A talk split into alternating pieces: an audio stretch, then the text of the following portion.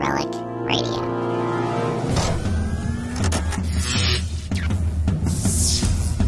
This is Relic Radio Sci-Fi, old-time radio, science fiction stories from RelicRadio.com.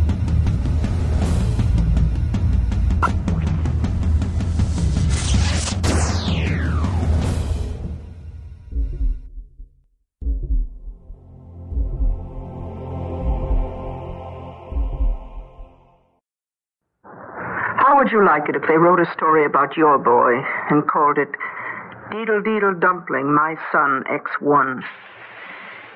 It's all so dreadful that I don't want to believe it. And I don't want to talk about it anymore. But you can hear it for yourself on Theater 5. Deedle Deedle Dumpling, My Son, X-1.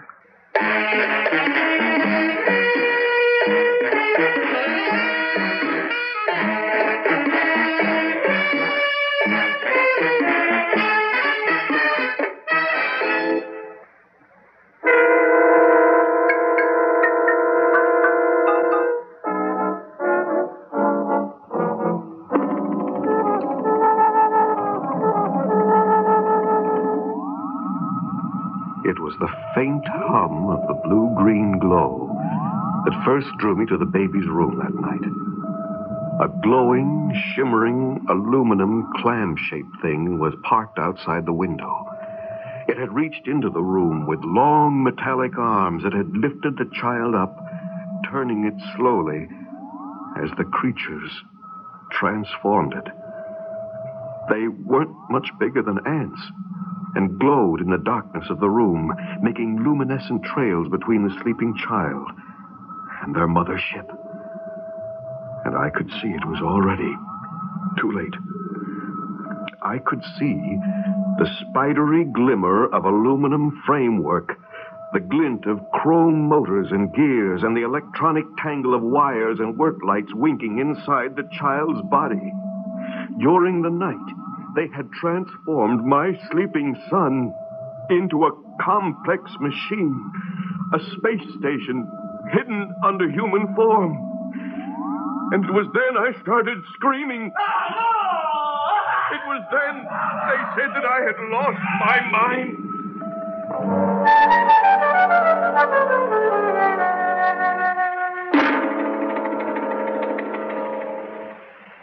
Dad, can I have the car? Now, Johnny? It's almost midnight. I know. Are you finished with your homework, son? Yes, Mother. Well, what do you want the car for at this hour? To get a hamburger. Get a hamburger? If you're hungry, why don't you get something to eat from the kitchen? Well, it isn't just that. What is it, son? Well, all the kids decided to meet at the Cozy Corner for a hamburger after we got our studying done. At midnight? Yeah, we thought it would be fun to do after we got through studying. Well, the Cozy Corner's way out on the other side of town. I know. That's why I need the car. I'm afraid not, son. What? I said I'm afraid not. But why not? Well, the other kids are going to be there. Their dads are going to let them take their cars. Well, I don't care what the other kids' fathers are going to do. I don't feel that letting a 17-year-old boy drive all the way across town at midnight for a hamburger is a reasonable request.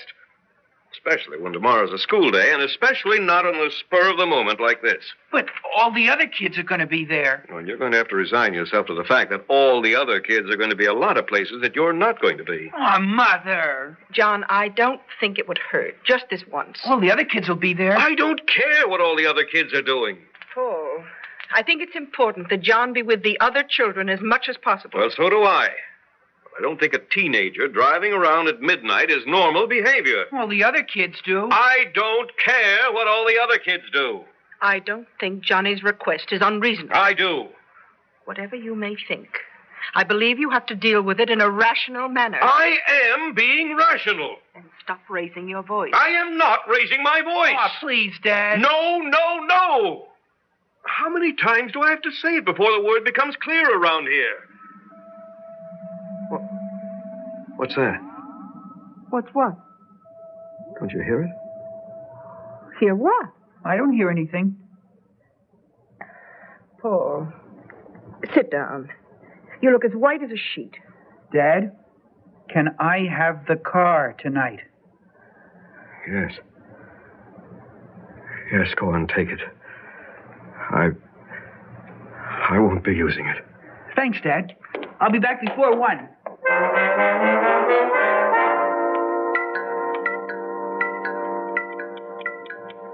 Oh.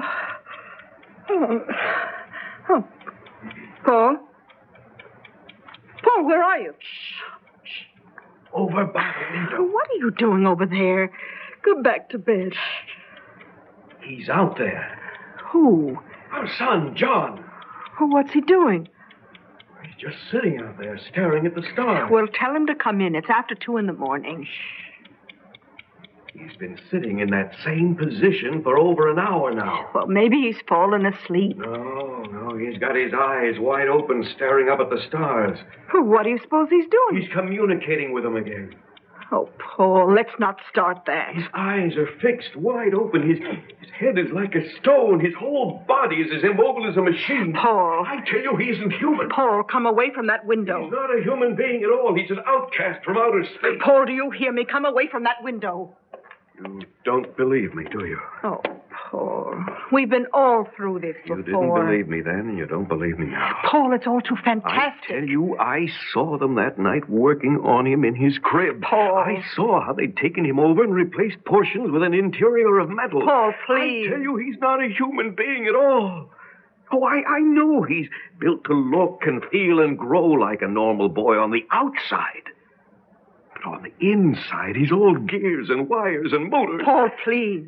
We've been all through this before, and you know it isn't true. I saw it. Paul, the first time this unpleasantness happened, I wasn't sure at first. Anything is possible, and I couldn't believe that any man, not even an insane man, would try to murder his own son in his crib, but I wasn't sure. So I took him to every pediatrician I could find. He was tested by specialists. He was x-rayed, electroencephalographed. His blood was tested. He was measured by anthropologists and psychologists. He was found normal in every way. You read the reports, you know it. Not a trace of metal was found. Not a wire, not an impurity, not a foreign substance of any kind. Even his chemical balance was perfect. Johnny was just a normal, healthy baby. And now he's grown into a normal, healthy boy. What would you say if I told you that right now, right this very minute, he's sitting in the car with his head thrown back, his eyes fixed on the stars, and that right this very minute, there are 2 blue-green rays of light coming from his eyes, probing the sky. Now, Paul! Don't take my word for it. Come to the window and see for yourself. Paul, please. Come on, right now. Oh, don't pull at me. Oh, all right. There now. See? Look for yourself. There's nothing out there. What? The car's not even there. It's parked in the garage. How could it be? We would have heard the motor start. The car door slam. Paul, I think it's time we sat down and had a talk. His room. What? His room. He couldn't possibly be in bed yet. Oh, Paul, it's insane. Come on. Paul, don't do this. It's the time. Here. You see, I told you. Sleeping? You wait here. I'm going to cover him up. How could he get here? Shh. Nobody could move that fast. Keep your voice down. Come on. We have to leave him alone. Now, you and I have got to sit down quietly and discuss this thing. But I saw him outside. That's impossible. I saw him outside in the car, Martha. I swear that I honestly saw him. How could he possibly get the car into the garage without our hearing him and upstairs and to bed instantly? I don't know. I suppose you're going to say it's because he isn't human, because he's really some kind of advanced space mechanism of some kind. Yes. Paul. Look, suppose everything you say is true. Suppose he really is nothing but a shell housing a space station with little creatures inside. What would be the harm in that? He's not hurting anybody. Because the beings who took him over are hostile. They're going to invade us. If they can take him over, they can do it to anybody. Oh, Paul. Darling, I love you. I love you very much, but I can't afford to let this happen again. There's nothing wrong with Johnny. The last time you started talking like this, you tried to kill him in his crib. I don't want either of you hurt. There is nothing wrong with Johnny. But if I hear you mention or even suggest anything like this again, I'll have you committed again. Do you understand? Yes, Martha.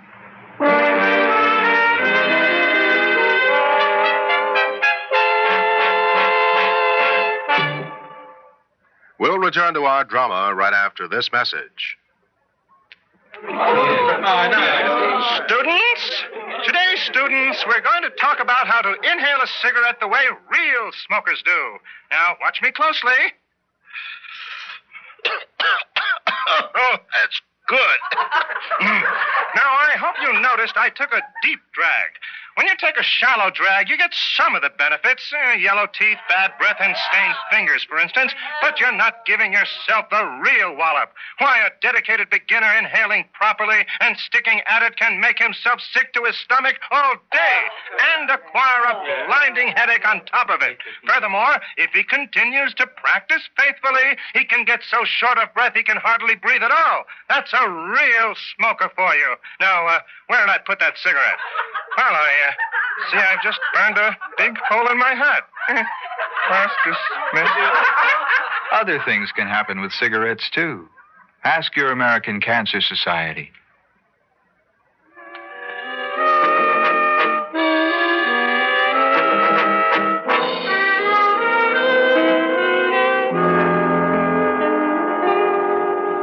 Good morning, dear. You're late. You won't have time for breakfast. It's all right. All I want is a cup of coffee this morning. Hey, Dad, you going to have time to drive me to school? Drive you to school? It's only 10 blocks. Why can't you walk? When I was your age, I know. You used to walk 3 miles to school both ways. Young man, I will not tolerate rudeness. Paul, John didn't mean it the way it sounded, did you, John? No, Mother. Johnny knows it's out of your way to take him to school, but he's late this morning. Well, if he got up earlier, he wouldn't be late. Paul. I'm sorry. Gee, if I had a car of my own, it wouldn't be any problem at all. Well, now that's strictly out of the question. But all the other kids have cars. I don't care if all the other kids are tattooing their faces green this year. A car of your own is out of the question. Paul, what is the matter with you this morning? Just because you don't want Johnny to have a car is no reason for you to lose your temper. You have to keep better control of yourself. I don't know what's wrong with me this morning. Oh, come on, Johnny boy, we're late. On the way out to the car, I tried to get my feelings under control. He seemed so normal that I couldn't believe what I had seen the night before. But I had seen it. Or had I? Maybe I was losing my mind. You know, Jimmy Martin's dad is getting him a 1954 Super Convertible. I've always admired Jimmy Martin's dad myself. And Billy Hodges is getting a 1959 Jeep. Mm-hmm. Where's he getting the money? His mother gave him $200 for his birthday. He's got to earn the rest. Good for him. Wish somebody would give me $200 for my birthday. If I earn the money myself, can I have a car? No. Why not? Because it's been statistically proven that when a teenager gets a car, his grades automatically go down. But I need it for my work. What work? You know, I heard you and Mother talking last night. Well, could you? The door was closed. We were in our room. I think you'd better turn left here. We have some things to discuss. Well, I have to get to work. You're not going to work today. Don't tell me what I am and am not going to do. Before my eyes, a strange thing happened to my son, John. All his natural motion stopped, and his head turned toward me like a heavy machine rotating on its own axis. His eyes became fixed and glazed and gave off a blue-green glow. His jaw and mouth moved. His voice spoke, but the words he used were not his own. Good morning, Mr. Ambler. May I extend my congratulations on your powers of deduction. Who are you? X-Blix Ion, officer commanding Space Outpost X-1, at your service, sir. Please keep your eyes on your driving. It would not be expedient to have an automobile accident at this time. You can see me? Oh, yes, perfectly well. We are standing behind the windows of your son's eyes. They make excellent direct observation points and are convenient to our center of operational control, which is located in what used to be the area for your son's brain. Then you have built a space station inside him. He is a space station. What you see of your son is only a thin plexoid that to you looks and feels like skin. It is difficult to maintain temperature differences and reproduce sweat gland activity, but not impossible. But John has always looked and moved and felt like a real boy. There's been nothing mechanical about him. You forget. The technology of our society is light years in advance of yours. We can build a computer that will duplicate the movements and reactions of any animal in the universe and still be small enough to fit inside the package of cigarettes in your shirt pocket. Strangely, our biggest problem has been how to deal with the large amounts of animal and vegetable material you people take in every day. You Homo sapiens have a most inefficient system for obtaining energy. What is it like in there? We have a complete self-supporting space system. We have our own factories, defense units, life support systems, and other facilities. There are 2,000 of us in here now. Everything is highly compartmentalized and efficient. However, we did not decide to reveal ourselves to you just to discuss the makeup of our space station. Why did you reveal your presence? Because you're the only one who knows of our existence. You stumbled onto it quite by accident, but you acted rashly, and your society took steps which removed you from us. This gave us time to organize our station and learn to make it grow at the same rate as normal human growth. The same rate of growth your son would normally have had. But the tests... It is not hard to manipulate the crude instrumentations of measurements that you have here on Earth. But why tell me? Because you were the only one wise enough to see the direction of our plan. The invasion. The planet we come from is old and worn out. Yours is the first one we found that duplicates its original conditions exactly. Unfortunately, it is already dominated by you semi-intelligent Earth creatures. If your technology is so far superior to ours, why don't you just wipe us out and take over? Because you have one element that we are extremely vulnerable to. We cannot reveal ourselves until we are ready to operate in strength. Until that time, we will bore from within. Your son's form was the first human we took over. You or your wife will be next. Within 10 years, we will have infiltrated half the human population. At that time, we will destroy the remaining half, discard these confining shells, and build our own world. You say we have something that can destroy you? Yes. What? The atomic bomb? Oh, no. Something far more elemental than that. What would it be? Fire? Water? If I told you, you could destroy us single-handed. And we couldn't have that, could we? No. We reveal ourselves to you now because you already know of our existence. You were scheduled to be the host for the second pioneer group, which arrives tonight. But if you wish, we can take your wife's body just as well. Why do you offer me this choice? Because it occurred to us it might be valuable to have a free agent in the enemy camp. Suppose I told others about you. Nobody would believe you with your history of insanity. What would I gain from this? Your life for the length of its natural span. Even after everyone else were killed off? If you wish. I would live the rest of my life with a wife and son that were nothing but empty shells? You'd never know the difference. We're extremely resourceful. I let him talk. He was right. No one would believe me. If I tried to kill him and succeeded, I would be put away. If I tried to kill him and failed, he would find a way to kill me. Either way, I would lose. And after tonight, after Martha, there'd be nothing left. It was extremely clever of us. In order to overthrow a dominant species, you have to learn its weaknesses unobtrusively. We did it by taking over the body of one of its helpless young. That way, our unlettered computers could learn everything the way a child learns, step by step, by trial and error. Unfortunately, the learning process is unbelievably slow in you Earth creatures. 17 years is a long time. I thought you might like to go for a ride. You don't think you can destroy us, do you? It'll be worth a try. But you can't destroy us. Then you have nothing to lose. But what are you going to do? See that gasoline truck ahead? Gasoline? We're going to ram it. Head on. No, no. Goodbye, X-1. No.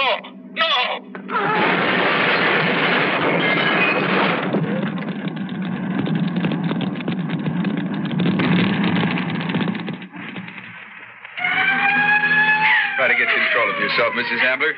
We'll be there in a few minutes. Yes. Consider yourself lucky to have one of them survive that crash. Yes, but is he all right? He isn't burned or anything. Not a scratch on him. It's miraculous. He must have been thrown clear of the car, away from the fire. But will I be able to talk to him?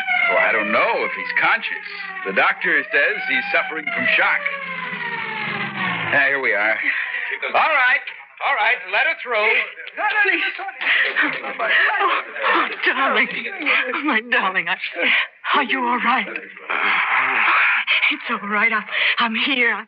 I'll take care of you. Can you hear me? Can you answer me? Hi, Mom. What's new?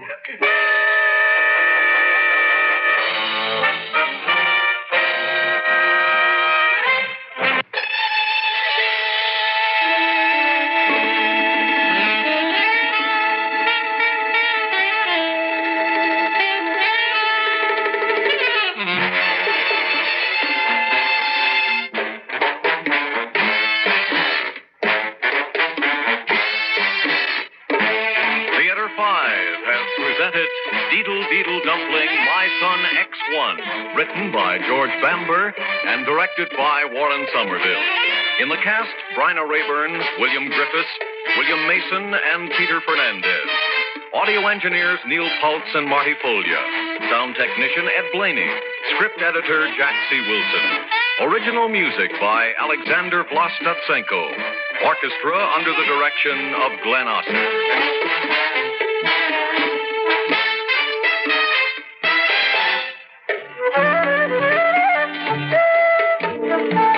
Executive producer for Theater 5, Edward A. Byron.